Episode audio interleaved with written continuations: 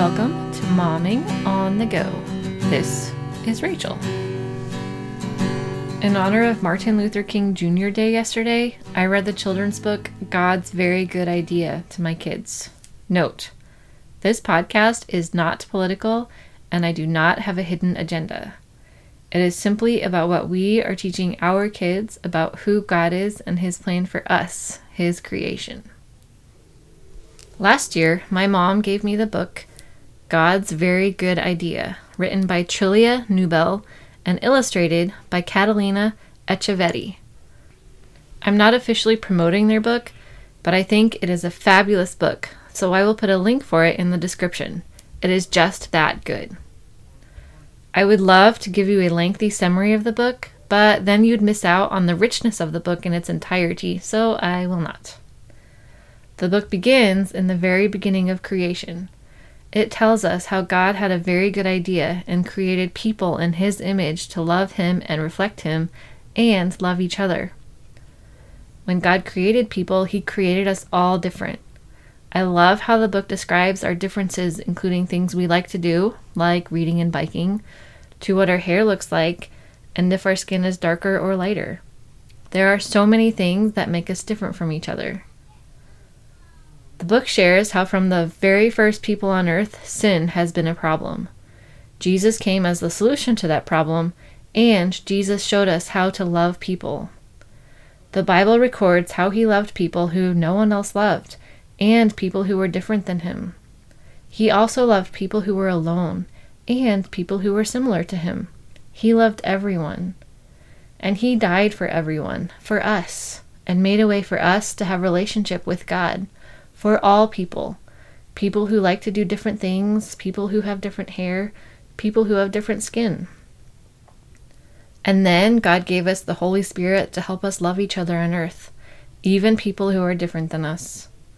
In heaven, all of us, with our differences, will be loving God together, and we don't have to wait until heaven to love each other.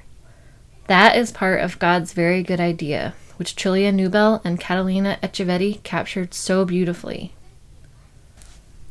Before we read the book, my kids and I talked about how God created everyone. We talked about ways we, even in the same family, are different, and we talked about how people we know and love are different than us. And God loves all of us. He made all of us.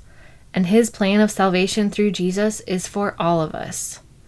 Jesus came so that we could have life, no matter what we looked like, were interested in, or where we lived. God loves all of us, and He calls us to love each other too. When we finished God's Very Good Idea, we listened to Martin Luther King Junior's I Have a Dream speech. I'm not going to lie, I shed some tears listening to his speech. His life was not easy. Prejudice is real and makes life so hard for those who are prejudiced against. Listening to Doctor King's powerful words right after reading God's Very Good Idea illustrated to me the big sin problem in this world we live in. And yet, I saw hope in Doctor King's message. Hope for God's plan for us all to love God and love each other, no matter our differences. Remember, I am not making this political. I know this is a big deal in the United States right now, but I am going to skip all the national implications and discussions and talk just about my family. We have friends who look different than us. We have friends who believe different things than us. We have friends who like doing different things than us. That does not make what we like or how we look any less beautiful. God created us to be different, and He made us beautiful.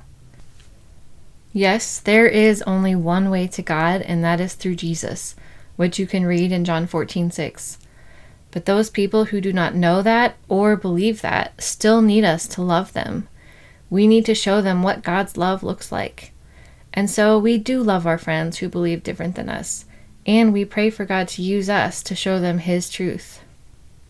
That is what we talk about with our children, and that is what we are teaching them to do. My kids know what it is like to be different. My oldest daughter was the only white kid in all of kindergarten in her public school, and one of two in first grade. When we went to have lunch with her once a week, my second daughter had to endure all the girls in her sister's class touching her blonde hair and getting up close to her blue eyes. I could share more examples of what it's like to be a minority in our neighborhood, but the point of all this is that my kids are growing up knowing that God created people differently. Us being different from each other is part of what makes His creation a beautiful masterpiece. So how does this encourage you? Know that you are God's workmanship.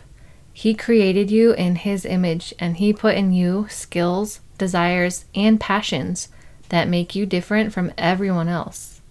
And He delights in you. I don't know what struggles you have had, how your differences have made life harder for you, or if you feel alone right now. Whatever your situation, know that Jesus came for you. He came to have a relationship with you. He came to give you a full life with meaning. He came because He loved you. If you know Him, keep drawing close to Him. He hears you and He delights in you.